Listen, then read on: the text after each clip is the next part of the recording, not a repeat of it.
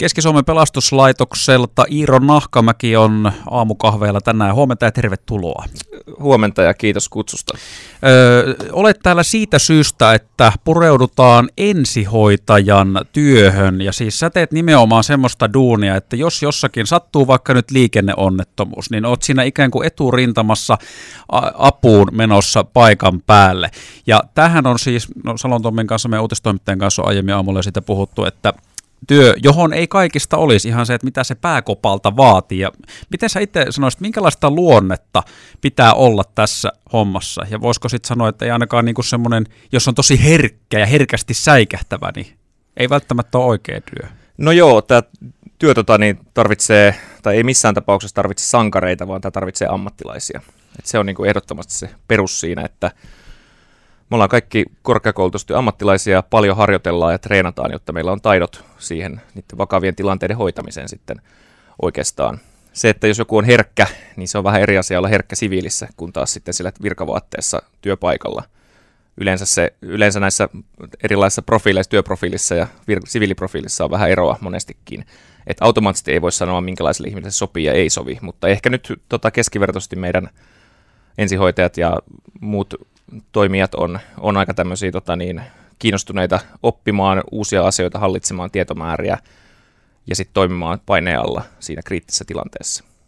Joo, ja no herkkä ehkä nimenomaan just hyvin, hyvin tota, otitkin siitä kiinni, että se voi, sitä voi tulkita ja se voi tarkoittaa niin montaa asiaa, niin ei välttämättä öö, silleen voin yleistää, mutta fakta kuitenkin on se, että tässähän varmasti näkee tosi rankkoja juttuja, kun tuommoisiin onnettomuustilanteisiin menee. Sä et voi koskaan tietää, mikä siellä odottaa. Niin miten, meneekö tämä niinku ikinä sitten yöuni. Ehkä just tämmöistä herkkyyttä hain, että, että tavallaan, koska monille ihmisille voisi käydä sit sillä tavalla, että se menee yöuni ja sitä niin kuin näkee vaikka vuosien päästä jatkuvalla syötöllä. Kyllähän tämmöisistä teemoista puhutaan paljon, varsinkin alan sisällä, ja on ihan dokumentoitu, että eihän ketään ole koulutettu tai tehty sietämään kaikkea sitä näkemäänsä. Et me harjoitellaan niiden potilaiden hoitamista korkeakoulussa neljä, neljä puoli vuotta. Että se onnistuu kyllä se niiden kriittinen tilanne, mutta ei kukaan kouluta omaa päätään saman verran kestämään sitä tavallaan ö, psykologista traumaa,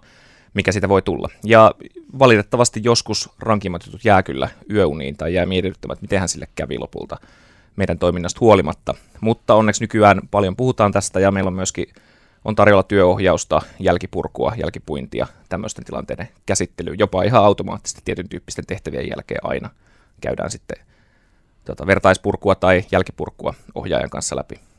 Onko ne yleensä sitten, jos miettii tämmöisiä niin kuin rankimpia tilanteita, mihin joutuu, niin liikenneonnettomuuksia vai mitä ne on? No voi olla liikenneonnettomuuksia. Toki ainakin omalla kohdalla onneksi suuri osa liikenneonnettomuuksista on lieviä. Autot on sen verran laadukkaita nykyään ja uusia, että harvoin sitä ketään pelastaa täytyy varsinaisesti autosta mutta toki niitäkin tulee vastaan. Ehkä omalla kohdalla enemmän ne hanka- hankalat tilanteet, mitä jää sitten miettimään, on just pieniin lapsiin kohdistuvat tapahtumat, tai sitten joku, joku tämmöinen sosiaalinen hätä, missä ihminen kerta kaikkiaan on vaan niin, niin huonossa tilanteessa, että siitä on vaikea nähdä ulospääsyä. Ja tämmöiset monesti. Mutta toki miksei se silmitön väkivalta tai, tai katastrofaalinen onnettomuus myöskin voi yhtä lailla tuntua kyllä. Joo, mutta tavallaan just ton myöskin kun mainitsit, että jos lapset on jossain mukana, niin sehän on semmoinen, että varmaan melkein jokaiselle meistä oikeastaan pahin mahdollinen tämmöistä tilannetta todistaa. Ja sitten tavallaan nimenomaan kun mennään johonkin, et voi tietää, mitä siellä odottaa paikan päällä, sitten jos siellä on joku onnettomuustilanne, vaikka jos on ollut lapsia mukana. Onko tämä sitten onko tässä joku proseduuri, miten vaikka sitä sitten heti lähdetään käsittelemään just niin, että se ei tavallaan jää kummittelemaan, että sä pystyt tekemään sitten töitä jatkossa? Joo, totta kai. Ja varsinkin, varsinkin just lasten ikävämpien sattumusten kohdalla sitten aina käydään läpi automaattisesti prosessi, mitä tehtiin, mitä oltaisiin voitu tehdä ehkä toisin ja minkälaisia ajatuksia se kenessäkin herättää. Ja kuitenkin lohduttavaa on yleensä se, että kun sitä tehtävää ja tapahtumaa mietitään, niin aika usein voi todeta, että tehtiin kaikki voitamamme. Potilas sai ansaitsemansa hoidon. Että tällä kertaa se riitti tai ei riittänyt mutta tavallaan itselle siitä jää sillä tavalla ammatillisesti hyvä mieli, että tehtiin kaikki mitä osataan ja mitä, mitä voidaan tässä tilanteessa tehdä näillä tiedoilla. Toikin on muuten varmaan, tai tuleeko sitä sitten semmoisia kysymyksiä, että siis tämä on silleen, että te teette työtä, mutta sitten tavallaan siinä on ihmishenkiä usein kyseessä, niin jääkö sitä miettimään, tai sitähän ei periaatteessa, sekin on just semmoinen, että voi takertua johonkin yhteen tilanteeseen ja miettiä sitä jälkikäteen, että olisiko voinut tehdä jotain toisi, ettei tavallaan niin kuin, tiedätkö, jää just sitä ajatusta, koska aina ei ole mitään tehtävissä, vaikka tekisi parhaansa, mutta silti varmaan teillekin kuitenkin tekin olette vaan ihmisiä, jotka tekee tätä, se ne mieli on her- herkästi se, että voi jäädä jossittelemaan ja miettiä, että no mit, olisiko siinä pitänyt kuitenkin jotenkin ta- eri lailla toimia. Kyllä, juuri näin, ja niin kuin sanoin, niin tota, niitä pohditaan sitten läpi ammatillisesti, että mitä oltaisiin voitu tehdä toisia, opitaan, jos on jotain, mitä voidaan korjata. Et meillä on kyllä ainakin täällä Keski-Suomessa, oletan, että koko Suomessa niin koulutettu ammattilaisporukka, että lähtökohtaisesti me aina, käytännössä aina päästään tekemään se, mitä halutaan ja osataan. Ja niin kuin sanoit, niin joskus se ei vaan riitä, riippumatta siitä, kuinka nopeasti tai millä tavalla ollaan paikalla. Mutta kyllä niitä paljon reflektoidaan jälkeenpäin sitten, että miten, miten voitaisiin voida tehdä toisin, mutta omalla kohdalla ainakin yleensä se on ollut niin, että kyllä me epävarmasta ja puutteellisista tiedoista tai puutteellisella tiedolla varustettuna oltiin kuitenkin tehty se, mitä voidaan siinä tilanteessa. Otetaan sitten tämä tämmöinen tavan ihmisen vinkkeli, koska jos nyt teille on se niin kuin töissä, että ette voi koskaan tietää, mitä odottaa, kun menette paikan päälle, niin tava ihminen ei myöskään varmasti voi koskaan odottaa sitä, tai se onnettomuustilanteeseen joutuminen, se tulee aina yllätyksenä ja näin, erityisesti jos sen sivullisena huomaa. Otetaan nyt semmoinen, että nimenomaan äh, ajat vaikka autolla ja huomaat, että hei tuolla on tapahtunut onnettomuus, tai sitten joku on ajanut pyörällä ojaan tai jotain muuta, niin mikä on semmoinen perusprinsiipit, mitä tämmöisessä tilanteessa jokaisen pitäisi tietää? No tähän ensin on sanottava se, että meillä on sentään se oletus, että meille saattaa tämmöisiä tapauksia tulla, mutta maalikollehan sitä ei koskaan ole, että kun lähtee kauppaan, niin ei ajattele, että siellä mitään tämmöistä tulisi. Mutta mä niin näkisin, että se se tota niin, puuttuminen siihen tilanteeseen ja selvittäminen ja sitä, mihin kuuluu sit se avun hälyttäminen ja auttaminen, niin on se tärkein juttu. Eli uskaltaa toimia tämmöisessä tilanteessa. Eli ei vaan siis me ohi toisin sanoen. Juuri näin kiteytetysti, että se on, se on pahin mahdollinen tilanne myös meille sitten, että ihminen ajaa ohi ja sitten sitä muutaman kilometrin päästä rupeaa harmittamaan, että ai niin, olisiko pitänyt soittaa. Soitetaan hätänumeroon, saadaan meille siitä hälytys, mutta me ei tiedetä yhtään silloin, mitä siellä on, koska se on ajanut ohikiitävä hetken siitä ohitse, niin meitä lähtee liian vähän tai liian paljon ja aiheutetaan muulle liikenteelle vaaraa siinä sitten. Joskus on myös näitä, että mennään paikalle ja havaitaan, että niin jaa, tämä auto on vaan suistunut, suistunut ojaa matalasta vauhista ja hinausit se on jo käynnissä. Mutta sinne tulee sitten paloautoja, kaksi ambulanssia ja lääkäriyksikköä ja kaikkea mm. muuta, niin se on tietenkin tosi epätoivottavaa. Eli suosittelisin kyllä pysähtymään ja arvioimaan sen tilanteen. Se ei maksa mitään. Ja kenellä niin kiire on. Ja voisi vaikka miettiä, että entä jos omalle, omalle kohdalle, että itse olisin kolariautossa vammautuneena tai oma läheinen, niin haluaisiko, että siihen joku pysähtyisi kysyisi, että onko kaikki hyvin?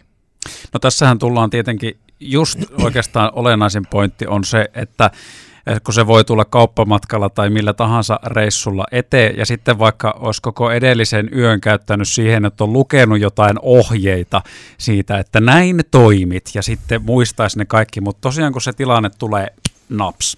Niin ihminenhän voi mennä pelkästä näystä jo siis shokkiin tai jotenkin siis aivan toimintakyvyttömäksi. Niin miten sanoisit, miten tähän pystyy, tai pystyykö siihen mitenkään valmistautumaan tai psyykkaa ihminen itse? No varmaan ihan semmoista tavallaan, mikä kaikki tilanteet ratkaisee, niin semmoista ei varmaan ehkä ole, ainakaan minun tiedossa, mutta mä ajattelisin, että se hätänumeron soittaminen on semmoinen tärkeä juttu, mistä saa sitten kyllä kaiken tarvitsemansa avun. Eli kun soitat hätänumeroon jostain näkemästäsi tilanteesta, niin sun tehtävä on soittaa, vastata esitettyihin kysymyksiin ja sulkea puhelu siinä vaiheessa, kun sulle annetaan siihen lupa. Eli täältä saat kaiken, kaiken avun ja tarvitsemasi ensiapuohjeet myöskin. Öö, onko sulla muuten sitten ero, kun tavallaan nyt et, etkä tavallaan vaan teet työksestä tätä, ja sitten kuvitellaan, että oot siviilissä, ja siviilissä joutuisit tämmöiseen onnettomuustilanteeseen. Toista varmasti on hyötyä, koska tavallaan teet sen parissa töitä päivittäin, mutta miten niin kuin, tämä eroisi sitten, jos siviilissä olisi? No totta kai se, että me niin kuin sanoinkin, niin oletetaan, että meille tämmöisiä tapahtumia tulee, mitä lähdetään sitten hoitamaan, ja se virkaprofiili itsellä on tietynlainen. Mutta siviilistä totta kai se töistä on tiedossa ja koulutuksesta on tiedossa asioita, mitä voidaan, voidaan hyödyttää, mutta on se silti eri tilanne. että siinäkin maalikko auttajana käytännössä on sitten kuitenkin liikenteessä. Ja, mutta hätäkeskuspäivystäjät sanoo, että ammattilaiset on kaikkein hankalimpia tyyppejä hätäpuheluissa, että kun me ruvetaan toimimaan niin kuin töissä toimittaisiin ja hätäkeskuspäivystäjä tarvistaa sinne hyvin perustason kysymykset, että se voi hälyttää sitä tarkoituksenmukaista apua sinne paikalle sitten. Et ehdottomasti on siinä eroa, eroa totta kai, jos itsekin siviilissä tämmöiseen tämmöiseen tapaukseen sitten joutuu. Joo, kyllä. Mikä on tässä ensihoitajan työssä nyt on käsitelty nimenomaan tätä onnettomuuspaikalle menemistä. Onko jotain muuta semmoista, mitä sulta vaikka tutut tai tuntemattomat ihmettelee tai kyselee, tai liittyykö tähän jotain semmoisia myyttejä, joita pitäisi jopa kumota? No kyllähän tähän paljon, paljon liittyy, että edelleen puhutaan aika paljon sairaankuljetuksesta ja tämmöisistä termeistä, mitkä ei nyt kovin hyvin edusta ensihoitoa, varsinaisesti modernia ensihoitoa, että se potilaiden esimerkiksi kuljettaminen sairaalaan on yksi, yksi toimenpide, mikä voidaan tehdä, jos potilaan tilasta edellyttää. Paljon pystytään hoitamaan ihmisten kotona myöskin tietynlaisia tilanteita ja ei tarvitse lähteä sairaalaan ollenkaan. Ehkä semmoinen suurin myytti, minkä haluaisin ehdottomasti kumota, on se, että moni ajattelee, että jos sairaalaan pitää mennä, niin ne ei ota vastaan, jos ei mene ambulanssilla. Eli että omen kyydeen ei voisi hakeutua tai että ambulanssilla pääsisi jotenkin nopeammin sinne hoitoon. Ja tämä ei pidä missään tapauksessa paikkaansa. Eli parhaillaan, jos itse hakeudut sairaalaan ja menet siinä arvioivalle hoitajalle ensimmäisenä, niin saatat päästä jopa nopeammin kuin ambulanssilla. Että ainoa tilanne, missä ensihoidon kyyditsemisestä ja kuljetukset sairaalaan hyötyä on silloin, kun on vakava hätätilanne kyseessä, niin silloin kyllä päästään nopeammin. Mutta kaikessa muussa tapauksessa niin sama arvoisia potilaita riippumatta siitä, millä kulkuvälineillä he ovat sairaalaan saapuneet. Iiro Nahkamäki, mahtavaa kun pääsit piipahtamaan. Kiitos visiitistä ja Kiitos. hyvää päivänjatkoa. Sitä sama kiitos.